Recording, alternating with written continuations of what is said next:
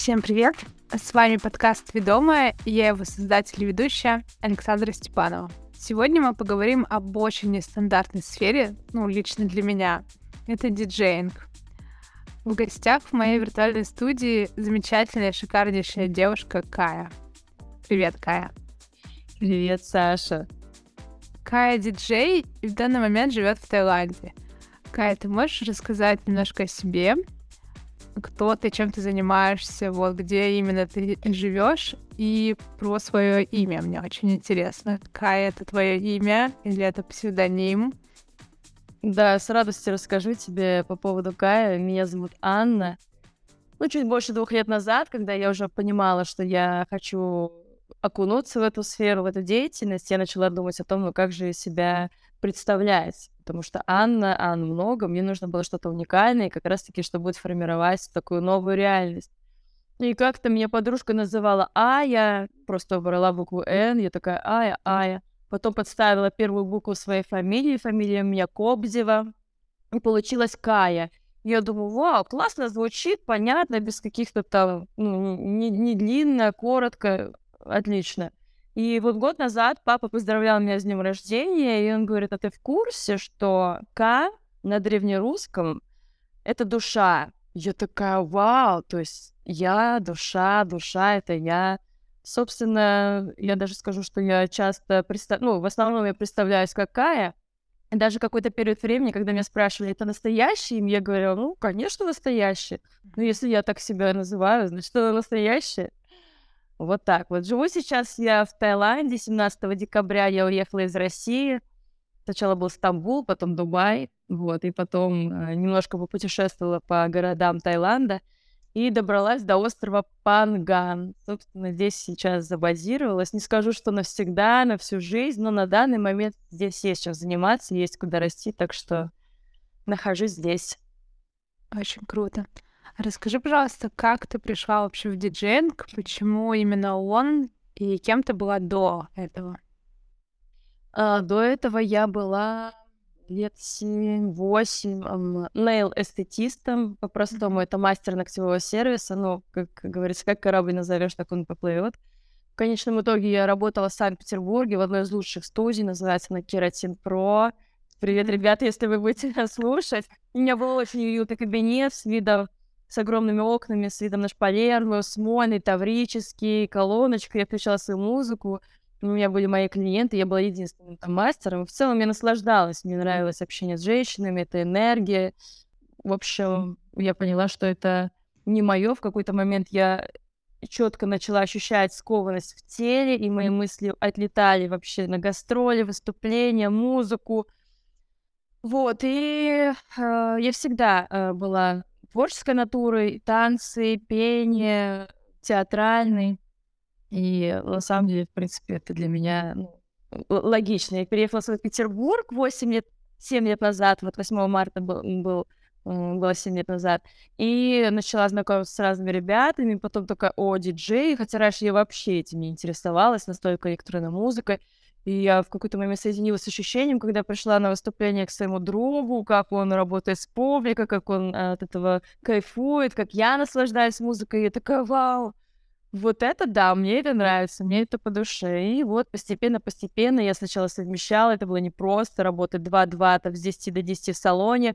После 10 порой я ехала, играла, там, в процессе слушала музыку, э, готовила сеты небольшой такой стресс был, а потом я поняла, что уже все, пора оставлять эту деятельность и уходить э, полностью в музыку. А скажи, пожалуйста, а что послужило такой отправной точкой для принятия решения поменять свою жизнь таким образом? То есть что именно тебя вот сподвигло? То есть был какой-то день, была какая-то мысль или что это было? Вот если честно, я не припомню какого-то такого определенного дня, чтобы я такая, как гром среди ясного неба, типа, «А, вот, все. Но это происходило довольно-таки плавно. Я начала посещать вечеринки, начала интересоваться музыкой, уже обращать внимание, ну, как это происходит, как э, вообще, какой диджей классный, какой не классный, лично по моему мнению. И все глубже, глубже я туда погружалась, и потом я подумала, что у меня всегда была тяга к путешествиям, но так складывалась моя жизнь, что моей ну, их было крайне мало, можно сказать, mm-hmm. практически не было. И я подумала, что если будет совмещена и музыка, и вот такое творческое окружение и путешествие, то это просто идеальная комбо. И, собственно, я поняла, что вау. Когда я начала потом смотреть э, стримы, есть такой проект, называется Circle, французский, э, может быть, ты видела, э, когда снимают диджеев на просто великолепных площадках. Это какие-то горы, все поняла, моря, океаны. Я на это смотрю думаю, вау, я хочу так же, я хочу туда. Меня это вдохновляет. Это знаешь, когда вот я говорю, у меня мурашки по телу. Mm-hmm. Это я очень да. что-то такое, да, когда ты можешь прям а, рационально объяснить. И когда ты соединяешься с этим ощущением, и на вопрос, а почему? А ну вот просто вот так вот. Я вижу в этом свой путь на данный момент. И опять же, не буду говорить, что все, я там на всю жизнь, но в данный момент мне нравится наслаждаться этим путем, и мне он дается легко. Да, это правда, ну, ты прям восхищаешь а, вот своими мыслями, ты восхищаешь своей энергетикой, каким-то состоянием, когда ты об этом говоришь. Да, еще хотела отметить, что ты супер яркая личность, вообще на тебя смотришь, просто кайфуешь от всего вот этого, ты, ты думаешь, как, как ты это все совместила в себе. Вот, если вы слушаете и не видите Каю Аню, то обязательно посмотрите на нее, обязательно посмотрите на ее фотографии, на ее образ, и это вообще просто шикарно. Вот, я хотела спросить еще, сколько тебе лет? И вот, ну, в каком возрасте вообще люди становятся диджеями? Как вообще это происходит? То есть, ну, нет же такого университета диджейнга, да, где ты такой пошел, поучился пять лет, да, получил диплом. То есть как, как вот? А, да, сейчас расскажу. Мне 4 апреля будет 32 года. А, и как раз-таки 12 апреля, два года назад, у меня был первый урок по диджеингу. То есть, получается, два года назад я сделала mm-hmm. себе такой подарок, ну, все вместе, э, друзья мои. Притом это было так круто. Uh, я очень хотела обучения, я всем об этом рассказала, вот. И за, наверное, вот полчаса до того, как мне исполнилось 30 лет, мне стали приходить деньги на карту, просто одно за другим, одно за другим. И я была настолько рада, что у меня даже сел голос. Просто вот я даже не кричала, ничего, но, видимо, настолько перевозбуждение у меня было, что я потом идея ходила без голоса, типа, так, так, тихо, замедлись, замедлись, ну все, успокойся, просто прими это. А, по поводу возраста, я думаю, что уверена, что в любом абсолютно возрасте можно пойти в эту сферу, я знаю диджеев из своего возраста, и моложе меня, и мастодотов, которые уже давно на этой сцене. Вот, поэтому на самом деле, я думаю, все как раз-таки зависит именно от энергии. Если человек понимает, что это его, и ему комфортно в этом проявляться, то сколько тебе лет? 15 или тебе 70, 60 лет. Тут э, для меня, что является основополагающим, это энергия человека. То есть я яркая, я за вертушками, могу себя вести там эмоционально. А, а есть диджеи, которые, ну, будут двигаться на минимум, у них может быть черная футболочка, но у них может быть настолько классная подборка, настолько там техничное классное сведение, что также от этого я могу получить наслаждение. Поэтому основополагающий фактор — это энергия, которую я чувствую от человека. Про возраст очень интересно. Я тоже видела как-то, ну, выпуск про Бали, по-моему, и там было, показывали женщину где-то около 60 лет ей, что ли, и вот она пошла учиться диджеингу, и она уже какие-то тоже там сеты делает, и такой, вау, ух, так необычно, так прикольно. То есть, ну, все равно как диджеинг для меня лично это какая-то такая молодая сфера, да, то есть это же клубы, тусовки, а, ну, то есть ты такой думаешь, блин, ну тем уже кому там, не знаю, за 30, за 40, наверное, они уже не пойдут уже в клубы, что все это тоже куда-то отошло на давний план. Скажи, пожалуйста, вообще, как э, происходило вот твое обучение? То есть, э, ну, ты купила какой-то курс, ты куда-то пошла, это был, это было онлайн, офлайн, то есть как это было? Угу. Значит, а, когда начался карантин, вот такой прям официальный локдаун, я находилась в Москве, и я понимала, что я хочу учиться именно непосредственно, чтобы рядом со мной находился преподаватель, потому что у меня в голове не укладывается, как это можно сделать онлайн, хотя сейчас я понимаю, что очень даже можно, но тем не менее я хотела именно так начать. И предыстория. Моя подружка Камила, с которой мы познакомились буквально там в этот же день, мне кажется, нет, на следующий день, мы идем на вечеринку, называется Сава Диско. Я смотрю на Сашу, э, диджея. Мне так понравилась музыка, которую она играла. Я полистала Инстаграм, наткнулась на пост, где она поблагодарила своего учителя по диджеингу и такая, все, иду. Все, я записалась к нему, обучалась. Не, небольшой ошибкой с моей стороны было идти сразу учиться и на цифре играть, вот, ну, стандартное оборудование, и одновременно на виниле, получается, на виниловые, виниловые пластинки, когда. Потому что мозг и так, типа, что? Какие кони? Куда нажимать? Сколько кнопок? Вообще, две руки не хватает. А тут еще и винил. А фишка винила в том, что там нету показателей, на которые может ориентироваться благодаря зрению. Там больше идет работа именно со слухом, интуитивно ты это все делаешь. Вот. Так что я советую тем, э, кто захочет обучиться этой сфере, сначала освоить цифру, чтобы комфортно уметь играть, и потом уже повышать свой уровень, э, играть на виниле. Вот, собственно, и все. Я пошла учиться к нему, к Игорю в Синт-колледж, а затем у меня было еще повышение квалификации у Тима Кей, это мой наставник, я у него также проходила курс по написанию музыки, потому что для меня, ну, я думаю, что и для всех, для любого диджея, который хочет развиваться и расти дальше, это естественная такая ступенька, уже писать свои треки, либо покупать треки, но я поняла, что мне хочется понимать саму внутрянку, что даже когда я буду обращаться к профессионалам, которые могут за меня писать музыку, чтобы я не Бенни мой, не Кукареку, я понимала, так, здесь кик такой, бочка такая, сюда фонга, ну, чтобы он уже э, э, из этих слов собирал полноценную картинку. Ну, это вообще безумно интересно, конечно. А скажи, пожалуйста, вот а получается, что ты пошла на индивидуальное обучение, да, как на наставника, Да, да, сразу? да. А это вообще дорого стоило? Первое обучение, мне кажется, стоило тысяч э, двадцать пять. Вот. Обучение у Тимура 60 тысяч рублей. а, Написание музыки также 60 тысяч рублей. И все относительно времени, а, даже не знаю, Каждый может заниматься по-разному, Мгм. но я занималась, наверное... Первое у меня немножко растянулось, потому что в какой-то момент я заболела ковидом, и, наверное, это растянулось все на месяц. Так, в принципе, обучение можно пройти там и за пару недель, в зависимости от того, какой плотности курс, сколько там занятий. Ну вот первое, да, на месяц растянулось, а второе, наверное, тоже месяц, но оно было более плотное, уже прям углубленное, потому что меня Тимур готовил. Мы вместе с ним уже и преподавать потом стали диджеингом. Я сначала как подмастерье его, а потом уже полноценно преподавала. Вот у меня девчонки, кстати, вчера выступала моя ученица. Сначала я сделала им э, такое дебютное выступление, очень классное. И вчера уже это был дебют в питерском э, баре, так что девчонки развиваются, наслаждаются, мне очень приятно. Когда спрашивают какого-то совета, и вот, мне нравится это, давать свои знания. Это знаешь, как... Ну, вот я сейчас тоже обучаю парнишку на, на пангане, и я вот когда наполняешься, наполняешься знаниями, такой как шар, раздуваешься, раздуваешься, потом, когда ты эти знания даешь, такой вот спускаешься. Вот для меня вот это с этим сравнимо, когда я свои знания кому-то передаю, такая фу, спускаюсь. Ну, тебя отпускает, да, э, и, ну, ты находишься, мне кажется, в состоянии, когда ты уже не можешь этого не делать, да? Это правда. Мгм. Да.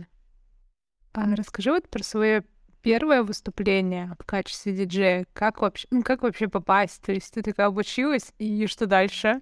Мне вот это интересно. Отличный вопрос на самом деле. И, э, и вот все чаще уже начинаю произносить это вслух, что мне нужно создать методичку для начинающих музыкантов, потому что все делала сама, интуитивно, просто так, окей, я обучилась, что дальше? Но первое выступление ребята саппортили мне, они помогли, я играла э, в планетарии питерском на улице. Это было, наверное, ж- это было уже тепло, весна была. Я играла на улице, у нас проходят интеллектуальные такие барахолки, и разные дизайнеры выставляются, и там Мгм. какие-то штучки можно купить. И, собственно, я играла там, но э, не заострили э, внимание на том, что мне нужно брать свои наушники. На студии там наушники как бы общего пользования, где я занималась, а я прихожу без наушников.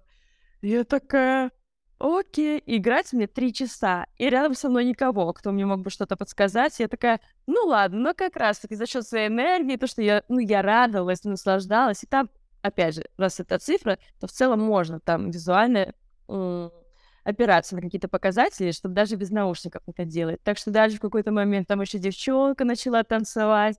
В общем, классно было. Я заработала свои первые 2000 рублей, и я до сих пор помню эти ощущения, насколько меня это зарядило. По поводу того, как продвигаться молодым музыкантам, это нужно развивать э, навыки коммуникации постоянно, постоянно. И, что немаловажно, нужно заявлять о себе, заявлять о себе, не думать о том, типа, что я буду им писать, типа, зачем. Вот, вот если так думать, то, безусловно, ну, прогресса будет очень мало. Нужно смело. Так, я, даже если не профессионал, ребят, я хочу вас поиграть, хочу вас. Играть первое время бесплатно. Потом уже, когда ты понимаешь, что ты так, ты уже там, ты растешь, все. И постепенно обрастаешь связями, там тебя заметили, там пригласили. Вот, кстати, первый раз, когда я играла, ко мне подошел парень, говорит, вау, ты классно, я хочу тебя на радио пригласить. И все, вот а. номер взял, ничего, и мы с ним потерялись. И вот когда я была в Петербурге за месяц до моего отъезда, меня а, приглашают играть на радио, и он говорит, я тебя помню. У меня еще было каре такое, ну, у меня образ, он говорит, я тебя помню, ты тогда играла. Я говорю, вау, вот это да, мы с тобой почти спустя два года вот так вот пересеклись. Так что, безусловно, там, где нужно оказаться, всегда э, окажетесь, но нужно быть настойчивым, напористым и убирать все мысли, э, вот эти синдром самозванца. Я думаю, синдром самозванца может быть и когда человек в принципе не уверен в себе. Если он постоянно возникает, нужно задать действительно вопрос, а мое ли это? Если мне mm-hmm. настолько дискомфортно постоянно сюда идти, вообще мое ли это? Потому что я думаю, что если это вот прям понимаешь, что твое, то ты идешь, и ты по-другому просто не можешь. Ну, ты просто не представляешь, как можно по-другому. Вот. Вот так вот. Блин, мне кажется, те советы, которые ты сейчас дала, они не только музыкантам начинающим подходят, мне кажется, они в принципе подходят всем, кто что-то начинает в какой-то другой сфере или еще, да, где-то. Вот про синдром самозванца мне интересно, а у тебя был вообще он, ну, как, как вот ты себя ощущала или нет? Или ты просто вот шла, тебя что-то вело такое, и, ну, вот это вот какое-то чувство уверенности или, я не знаю, вот чувство полноценности, чувство того, что это твое, знаешь, Саша, это единственное, ну как, не, не единственное, неправильно говорю, но когда я начала, связала свою, свою жизнь с этой сферой, у меня ни разу такого не возникало. Э, хотя синдром самозванца у меня периодически бывал. И когда я на теме 8 я тоже занималась, uh-huh. когда мне все говорили, что я прям лучший мастер, ездили ко мне просто час на машине, и то. И я думала, ну ладно, ну типа есть и лучше, вот, ну вот как-то так. И в каких-то моментах все равно в жизни у меня там проскальзывало это. Но когда я начала заниматься диджеингом, да, конечно, я отдавала себе отчет. Сейчас я там не профессиональна, uh-huh. у меня только становление пути. Но синдрома самозванца нет, не было, не возникало. Мне кажется, что когда человек сам о себе так не думает, вот мне ни разу никто вот почти за два года не сказал, типа, ну, не очень ты, или что-то в этом духе. Просто в моем поле нету таких людей, потому что я максимально уверена в себе, и даже если где-то вот кто-то бывает ошибаешься или еще что-то, ну, это человеческий фактор, мы все не роботы, ну, безусловно. Но да, когда ты сам в себе уверен, то и, и у остальных даже мысли не закрадется о том, что нет, ну, типа, не на своем на месте. Это то состояние, которое ты передаешь по факту людям, да, то есть также через музыку свою, через свои сеты. Какие состояния я передаю? А, нет, я имею в виду, что то состояние, которое ты передаешь, вот те же состояния уверенности, которые ты несешь, мне кажется, ты это передаешь, это чувствуется действительно. Вот. А еще очень классно про самозванца, то, что это как будто как индикатор такой, если вы слишком часто испытываете, да, ну, то, ту мысль, которую я услышала, если вы слишком часто испытываете, а может быть, реально нужно задуматься, а мое ли это? Вот, ну, то есть мне вот это очень понравилось прям. Да. И у меня такой вопрос возник. Что играет у диджеев в наушниках? Реально интересно было. Просто я такая думаю, ну, типа, ты пришла без наушников. Мне казалось, что должна играть плюс-минус, ну, то же самое, только, то есть, лучше. Или что? Или там играет музыка, которая впереди будет. Вот мне прям интересно. Если честно, я не задавалась этим вопросом до тех пор, пока моя знакомая не пришла ко мне на ну, мастер-класс и говорит, мне просто интересно вот посмотреть, потыкать вообще, заказаться по ту сторону. И говорит, оказывается, диджеи слушают в наушниках э, следующие треки, они просто след- слушают другую музыку. Я такая, ну, Вау. да. Ну, получается, музыка, которая в эфире, которую слышат все ага. нас слушающие. Я подбираю уже другой трек. Я выбираю, какой следующий будет играть трек, и, соответственно, я, да, я, и я либо выбираю, либо я уже знаю, что будет, могу сам этот трек внутри послушать его, либо просто выбираю, какой будет следующий. Так что, да. Все, секрет раскрыт. Да. А скажи, диджейнг а это больше мужская или женская сфера? Вообще есть там какое-то такое превалирование какое-нибудь? Я уверена, что у этой профессии нету пола абсолютно. Меня поздравляла с 8 марта знакомая, пожелания мне говорила, а потом говорит, я понимаю, насколько э, тяжело девушке двигаться в этой сфере. А я такая думаю, да нет, ну тяжело. Ну вот то, что есть же такие, может, это даже, возможно, не стереотип, а где-то действительно женщина может быть тяжелее двигаться по карьерной лестнице, но сто процентов это не в музыке. Ты говорила еще, что у тебя есть дочка. Можешь рассказать про нее? Сколько ей лет? Где она сейчас? Что-то о ваших отношениях и, в частности, о ее отношении к твоей деятельности. Да, конечно, с радостью. А, мою дочку зовут Каролина. Mm-hmm. 19 мая ей будет 12 лет, получается, я родила ее в 20 лет. А, и это супер ребенок. Ну вот многие родители говорят о своих детях, что, естественно, mm-hmm. мой самый любимый, но Каролина, она вот есть мудрые души, есть древние души. Как по мне, Каролина одна из самых древних душ, которые вот, в принципе, я встречаю в жизни. Просто вот, ну, воплощение сейчас ребенка. Потому что она очень интересно мыслит. И в целом, вот когда у меня появилась Каролина, до этого я была... У меня полнейший бардак в голове был, максимально. А постепенно с ней я начала успокаиваться, успокаиваться. И вот сейчас на меня посмотреть, я в целом в жизни довольно-таки спокойный человек. И посмотреть на меня дорожнее Каролина, это просто два совершенно разных человека, поэтому я думаю, что она как раз-таки меня заземляет. Она меня заземляет, э, безусловно. Она сейчас находится с мамой, я в декабре привезла ее, это недалеко от Москвы, они живут в городе. У меня супер крутая мама, потому что Безусловно, она волновалась, что это вообще другая страна, другое место, но она чувствует, как мне хочется вот расти, проявляться, и что в каких-то моментах, ну, мне бы сейчас было бы э, затруднительно вместе с ней перемещаться. Во-первых, это и финансово совсем другие э, расходы, и ну, ребенку важен комфорт, Каролине так тем более. Если я привыкла к комфорту, то Каролина максимально привыкла к комфорту, и как для любого ребенка ей важен какой-то режим, какое-то постоянство, которого пока что здесь у меня нету, но я активно над этим работаю, и на самом деле самый главный мотивирующий фактор — это встретиться с Каролиной, забрать ее или как-то телепортировать ко мне, но тем не менее, чтобы дальше с ней продолжать этот путь вместе. Она хорошо относится к моей деятельности. Это очень прикольно, когда собираются какие-то выступления. Я люблю как-то ярко одеваться или что-то придумывать. И она просто наблюдается, как я там вместе... Это просто у меня есть фотка, и его на обложку мать дитя. Я лежу на кровати, вокруг цветы живые, и мы на двусторонний скотч мне носила вместе клеим эти цветы. Я готовилась к Хэллоуину, у Каролины такие черные брови, красные щеки. Мы с ней уже дома там поиграли в этот Хэллоуин. И это очень смешно, так что э, хорошо, я говорю, Каролина, я пошла. Он говорит, да, отлично тебе поиграть. Она супер самостоятельная такая, поэтому, ну, у нее как бы не было выбора. Ей пришлось стать самостоятельной довольно-таки рано, потому что я ее сама воспитывала все это время. Вот. Где-то, наверное, есть какие-то моменты, когда я думаю, ну, ну вот, ну как есть. То есть не то, что сожаление, ну вот как есть. Самостоятельный человек. А можно про отца спросить Каролины? Да. То есть вы с ним не общаетесь совсем или как? А, с Костиком мы не общаемся, потому что, как бы сказать, у нас была классная история знакомства, когда я поехала в ЦЕЙ, это альп-лагерь в, во Владикавказе, где познакомились мои родители. Я туда ехала и подумала, вот бы тоже познакомиться с, со своим будущим мужем. Ну, собственно, так и произошло. Меня очаровал Константин, он супер эрудированный, такой яркий, активный, тоже занимался диджеингом, хотя я тогда еще вообще не интересовалась этим, и жанром, который он играл, мне никогда. Но он меня очаровал, а потом как-то так произошло, что я поняла, что семейная жизнь с этим человеком невозможна. Хотя у меня все равно к нему самое доброе чувство, и Каролине я...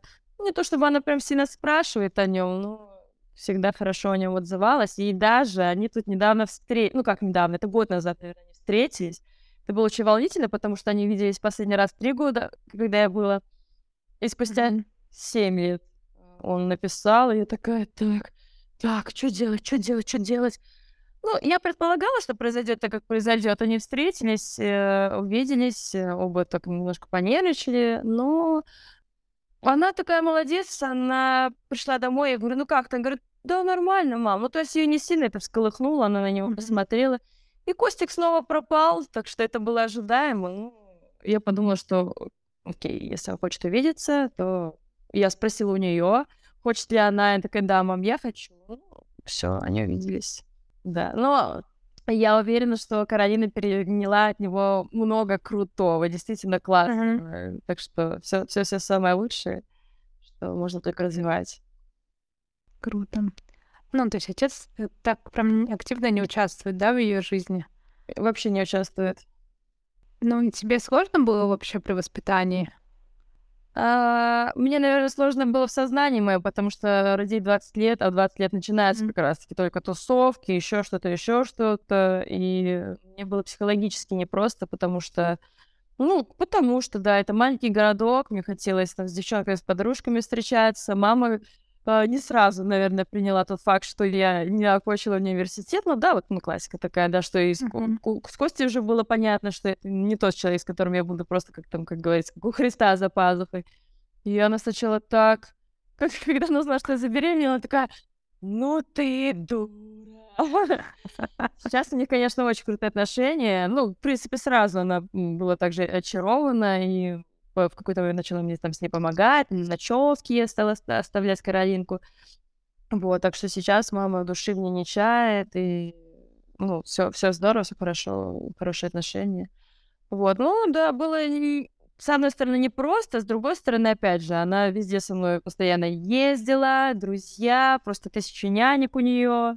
Ну, такое детство, в принципе, я вспоминаю себя, и полагаю, что у меня было то же самое, когда ты едешь в лес, там на шашлыки, спишь в машине, постоянно какие-то друзья приходят. Поэтому, наверное, я по такому же сценарию и Каролинку воспитывала. А откуда сама ты? Я родом из Владикавказа, это Северная Осетия, я русская. Вот, ну, также там, конечно, живут и осетины. Это в целом рядышком Дагестан, Кабардино-Балкария. Вот, там горы, летучие мыши. Только вчера рассказывала товарищу о том, как классно там было. Мне было три года, когда я оттуда уехала, но лет до 12, может, чуть больше. Я каждое лето ездила туда к бабушке, и очень крутые воспоминания, конечно. Бабушку перевезли потом к нам, ну, в город, и с тех пор я там не была. Где-то под Москвой, да? Владикавказ? А, да, Нет. сейчас, под... ну, да, сейчас мама, мама там живет, а мы с Каролинкой жили в Санкт-Петербурге 7 лет. Mm-hmm. Да. Прикольно. А скажи, что еще про, про режим? Вот, да, вспомнила, что хотела спросить. А какой вообще режим у диджеев? Э, просто по мне, это как-то больше ночная профессия, да, и как тебе с этим режимом? Скажем так, я думаю, что для человека, которого максимально важно высыпаться, спать там полноценные 8 часов ночью, скорее всего, ему будет затруднительно в этой сфере. А, мне а, за счет того, что не знаю, слышала ты не слышала про дизайн человека и то, что есть да. разные архетипы. Вот я генератор, нас больше всего, но нам как по мне, вот в этом плане больше всего повезло, потому что энергия, она в целом всегда в нас циркулирует. Ее не нужно брать извне. Я просыпаюсь полностью заряженным серотониновым баком, и все, я уже готова что-то делать. Мне для комфортного сна там я могу и 5 часов, и 6 поспать. Но э, месяц э, до моего отъезда, когда уже начались корпоративы новогодние, еще что-то, еще что-то, я сама также устраиваю вечеринки классные в Санкт-Петербурге. У меня пошатнулось здоровье. Многие называют это паническая атака, и я не люблю вот это вот, ну, я вообще не люблю говорить, что что, что там, какая-то болячка у меня. Ну, так себе было, если честно. Я возвращалась домой в 7 утра, просыпалась в час, у меня там ученики, как бы Каролина, школа, какие-то задачи. И немножко было сложновато, поэтому, да, э, с одной стороны, это ночная жизнь, с другой стороны, опять же, здесь много путей, ну, ответвления. Можно уйти играть э, вот в Таиланде. Здесь очень популярны сансетные вечеринки, да. Ты на закате отыграл, в 2 часа ночи здесь уже все закрывается. В целом это довольно-таки комфортно. И очень много мероприятий, люди там у бассейна, или там, опять же, какие-то стримы. Ну, все, ну, в общем, можно, если хочется двигаться в этой сфере, можно задать себе такую, поставить план, спланировать, идти к тому, чтобы выступать именно в комфортном режиме и уверена в этом. Мне комфортно получается, да, в таком режиме. Ну и, наверное, тоже одна, может быть, как из причин, да, переехать в Таиланд. Ну, во-первых, увидеть а, увидеть новую страну, да, во-вторых, именно как-то развиваться в более комфортном режиме. Это, это курортный город, и там, в принципе, тусовки постоянно. А, слушай, да, здесь на самом деле вечеринки, как говорят здесь, party never ends. Это практически mm-hmm. каждый день вечеринки. Но я, кстати, не думала о том, что вот я приеду, и здесь будет прям закатное. Но это существенный плюс, мне это нравится. Вот, не скажу, что у меня сейчас прям супер изобильное количество здесь вечеринок, но я здесь mm-hmm. еще Э, почти два месяца, и в целом уже довольно-таки хорошо двигаюсь. Вот у нас 8 марта мы делали вечеринку просто максимально красивую. Это одна из лучших площадок таких вьюпоинтов. Там чуть ли не на 360, ты как будто ты вверх на возвышенности. Ты видишь это море, ты какие-то острова видишь. И как раз мы начали в 3 часа дня, в 12 мы уже все закрылись. Но в целом времени потанцевать достаточно бассейн, поплавать там. Так что я максимально насладилась этим, да, и потом поехала спокойно домой спать. Так что, э, да. Как вы вот организовываете там вечеринки? Вы сами как-то снимаете площадки или вы с кем-то договариваетесь? То есть как ты там ищешь работу, можно сказать, в Таиланде? Это вот все за счет коммуникации твоих? Да, безусловно, это в первую очередь коммуникации. Я знакомлюсь с людьми, я куда-то езжу. Мне важно, вот как Итак, наверное, один из пунктов в моей будущей методичке важно посещать те места, где скапливаются люди, которые могут поспособствовать дальнейшему продвижению. И, конечно, нужно посещать вечеринки. Пускай там на часик заехать, э, посмотреть, как посветиться там, вот с кем-то познакомиться.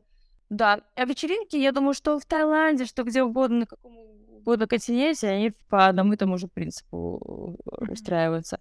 Снимать площадки, вот, опять же, начинающим организаторам вечеринок никогда не нужно их арендовать. Они должны даваться бесплатно. Там ребята зарабатывают за счет бара нормальный день. Mm-hmm. Да, чем больше людей ты приводишь, чем лучше промо-группа, тем больше приходит людей, тем охотнее организаторы сдают свои площадки, потому что они уже знают, так, туда придет достаточное количество людей, мы поднимем деньги на баре. Потому что моя первая вечеринка, которую я делала, я ушла в минус 70 тысяч рублей. Опять же, я 25 заплатила за аренду там помещение, диджей, еще что-то. Ну, у меня не было какого-то плана, да, типа, а, хочу сделать, но не знаю как, ну все, бомба с головой. Вот, не было какой-то структурности, понимания, заземления, отлетела. Ну, я ни о чем не жалею, это опыт, и было здорово. И я там познакомилась, собственно, со своей подружкой, с которой вот, которая потом меня повела на эту вечеринку, где я, собственно, нашла себе преподавателя первого своего. И еще я на этой вечеринке познакомилась с великолепной моей подругой Сашей, которая также оказала большое влияние на мою жизнь. Так что да, это было 7 марта, кстати. Mm-hmm. И да, два года назад. В общем, нетворкинг и коммуникации рулят. Определенно. Скажи, сколько можно зарабатывать в диджейнге? И сколько, в частности, зарабатываешь ты сейчас? Больше ли это, чем было раньше, когда ты была найл-эстетистом? Или меньше, может? А, когда я работала наил-эстетистом, я думаю, что у меня там, наверное, было 120 тысяч рублей. Ну, ага.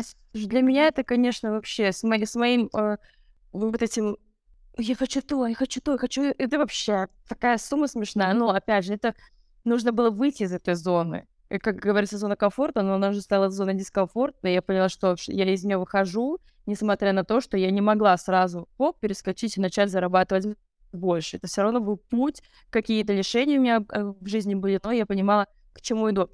Сейчас э, это определенно не тот уровень дохода, который, к которому я стремлюсь, потому что это новая страна, новое место. Но я понимала, на что я иду. Mm-hmm. Вот, поэтому тут сложно судить, да, я вот сейчас играла на вечеринке, заработала там 2000 бат за час, это там условно 4200, ну, как бы, да, но не знаю, взять, например, какого-нибудь Карла Кокса, он уже давно играет. Я думаю, что он может брать за свое выступление 2-3 миллиона рублей. Ну, вот так, за, за пару часов. Поэтому, конечно, есть к чему стремиться. Потолка никакого не ставлю. Ну, я думаю, что можно начать там, не знаю, вот у меня есть там цифра в голове, вот, когда я буду зарабатывать там 100 тысяч за свой сет, вау, mm-hmm. классно. Но как-то у меня была такая история в Санкт-Петербурге, и я такая, а что, так можно? Моя подруга, художница, говорит, так, окей, срочное реагирование, завтра нужно вечеринку организовать для ребята из Газпрома. Я такая, так, все, я прикинулась на работе больной. Ребята, опять же, если вы меня слушаете, простите, но мне надо было это сделать. И мы все, я так ребятам звоню, так, ребят, нужно оборудование, они привезли свет, это было такое классное такое пространство небольшое, они писали картины, я играла, мне кормили черной икрой, и, и я заработала 80 тысяч рублей там за три часа, вот, и я такая... И при этом сразу, ну, типа, uh-huh. когда люди распоряжаются большими деньгами, они сразу расплачиваются с тобой. Нет такого, типа, вот, сейчас мы там деньги выведем откуда или куда-то переведем, подожди еще недельку. Бывает такое. Я такая, вау, я такая на бизнес-классе еду домой. У меня есть такой ритуал, когда я зарабатываю деньги, мне нужно что чем-то себя побаловать, за за за заикарить состояние. Я еду на бизнес-классе, такая думаю, вау, вот это что, так можно, что ли? Да, так можно и еще как можно. Да уж эти вечеринки Газпрома, конечно. Про черную икру. О, да. И при этом я даже не знала, какой прайс назначить, но я иду, ага. смотрю, думаю, бутылка вина. Думаю, дай посмотрю, сколько она стоит. А она стоила 300 тысяч рублей. Я такая, окей. Я думаю, что можно было бы больше, но это опять работа с подсознанием, да, насколько я себя оценила, и я считаю, что что думать о том, сколько можно было бы зарядить. Вот, ну как есть. А скажи, какие три ключевые вещи да, дало тебе вот принятое решение изменить свою жизнь в сторону диджеинга? Что ты обрела, а что, может быть, потеряла? Что я обрела? Ну, во-первых, э, я обрела больше такой самодисциплину. Вот мне ее порой очень не хватало, и это ошибочное заблуждение, когда ты думаешь, ты будешь, ну, на фрилансе, ты такой распоряжаешься своим временем, в кофейнях работаешь, и типа вообще и чилишь. Ну, на самом деле, это как раз-таки мощная работа со своей дисциплиной, потому что когда ты на фрилансе, твой заработок, ну, для меня зависит только от меня. Если ничего не делаю, то я ничего не зарабатываю. Поэтому нужно планировать уже там не на один день, не на несколько шагов, продумать, так, вот сейчас это, сейчас это, и просто выйти в кафешку поработать. В Пангане, куда бы ты ни вышел, ты везде встречаешь знакомых. Хотя это удобно, там кондиционер, да, там приятная картинка, ты сосредоточилась, и я уже так, ну, ребятам говорю, ребята, там talk небольшой, пять минут, и потом говорю, так, все, я ухожу себя, я надеваю наушники, пишу трек, или что-то делаю, работаю. А, вот, так что первое, я думаю, что это как бы самодисциплина. Не скажу, что она мне прям супер развита на все сто процентов, но тем не менее я чувствую, что вот я прям ну, повзрослела с этим. Дальше, конечно, это свобода перемещения, что я не привязана ни к какой точке. Конечно, ну как, если я где-то забазировалась, я хочу сначала максимум получить пользу от этого, что-то из, из этого вынести и идти дальше. Так что и, не скажу, что я привязана к Пангану, ну и прям, прям сразу уехать, ну нет, мне хочется здесь еще там вечеринки какие-то сделать, еще с какими-то людьми познакомиться. Так что второе, я думаю, что это свобода перемещения. И третье, знаешь, это как раз-таки люди, которые меня окружают. В целом я всегда была в творческой тусовке, да, но в какой-то момент отдалилась, да, какой-то там ногтями, еще чем-то занимаешь, ну, там свои какие-то дела. А здесь я напрямую всегда с ними. И мне пишут люди, художники, еще там ну, разные, из разных сфер, и я максимально этим вдохновляюсь, потому что это не только музыка, и все, и только музыканты.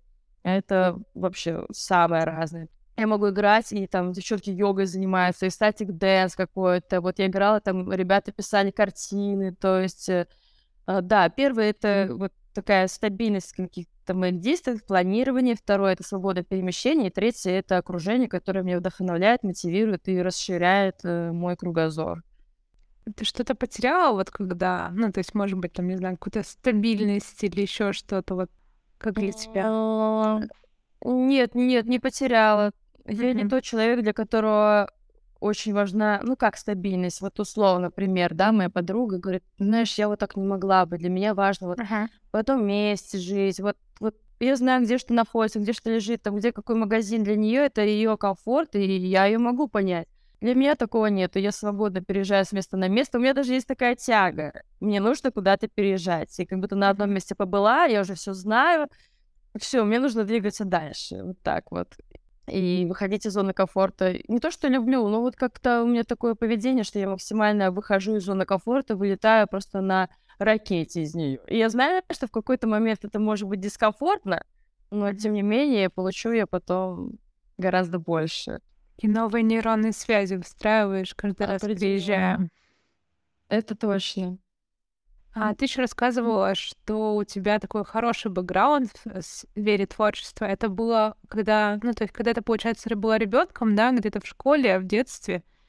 Ну, начнем с того, что у меня папа э, очень хорошо играет на гитаре, коллекционирует музыкальные инструменты, у него великолепный голос, соответственно, уже гены были такие, передавались.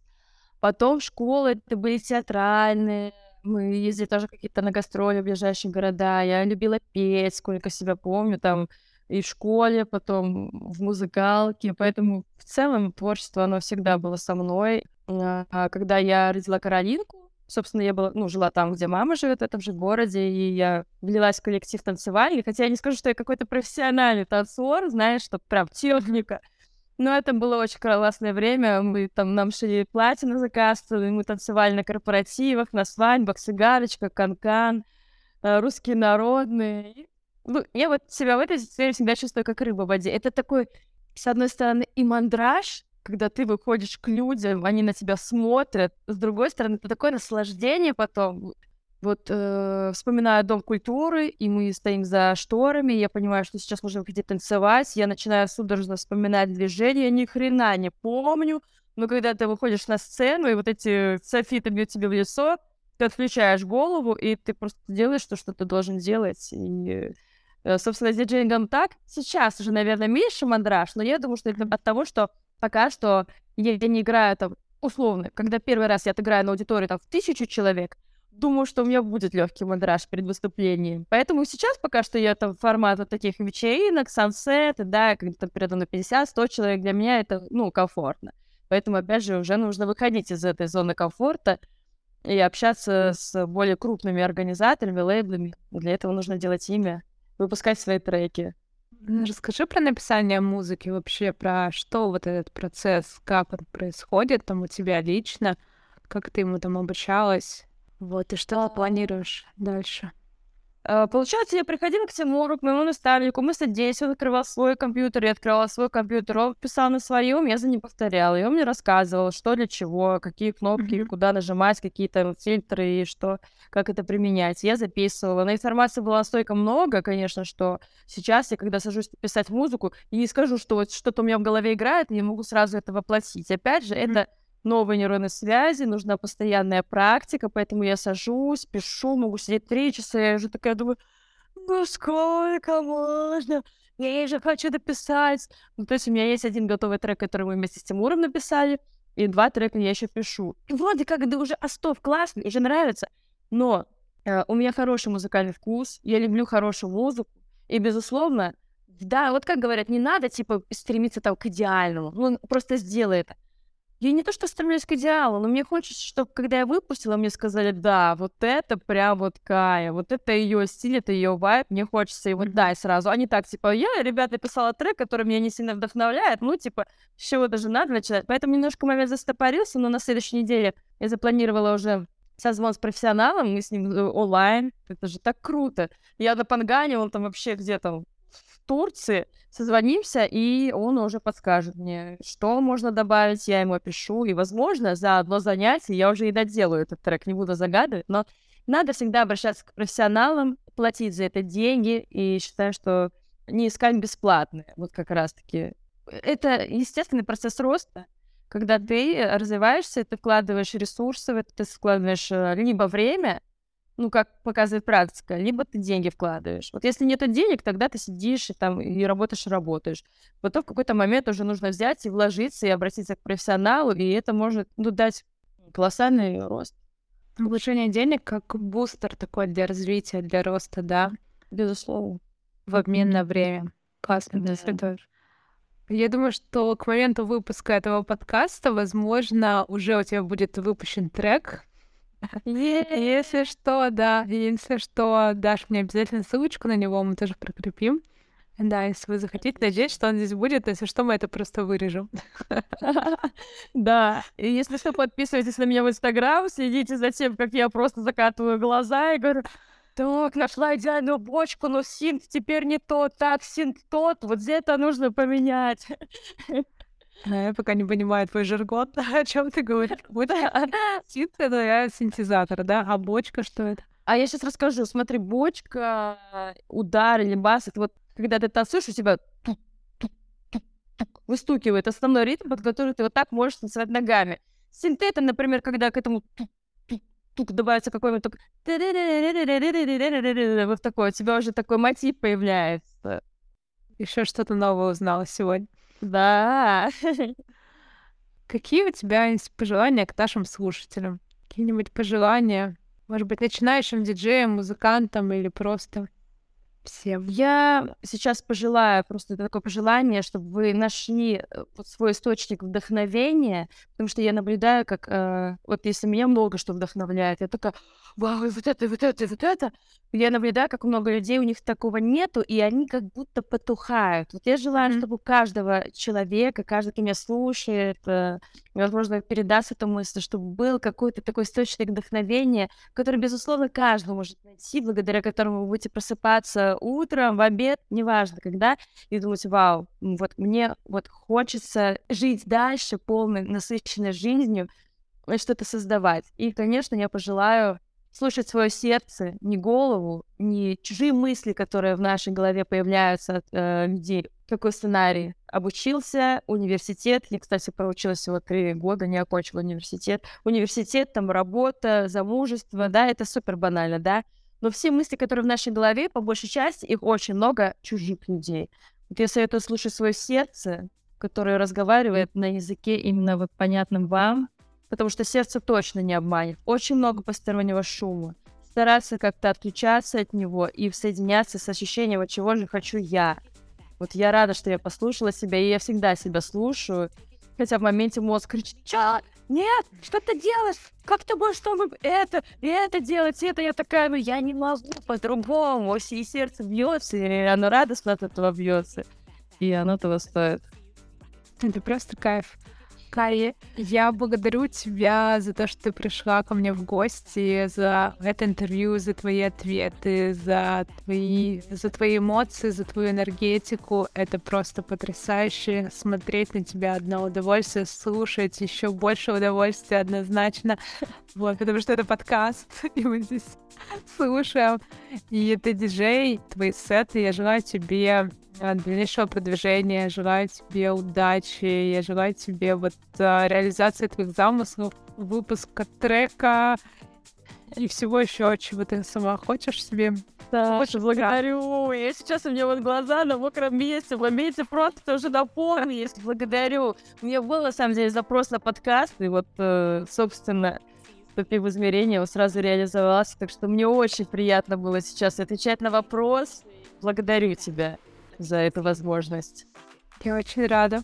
Я рада давать людям такую возможность. Это прям классно. Всем пока. Всем очень рады. Слушайте следующие выпуски, ждите. Всем пока.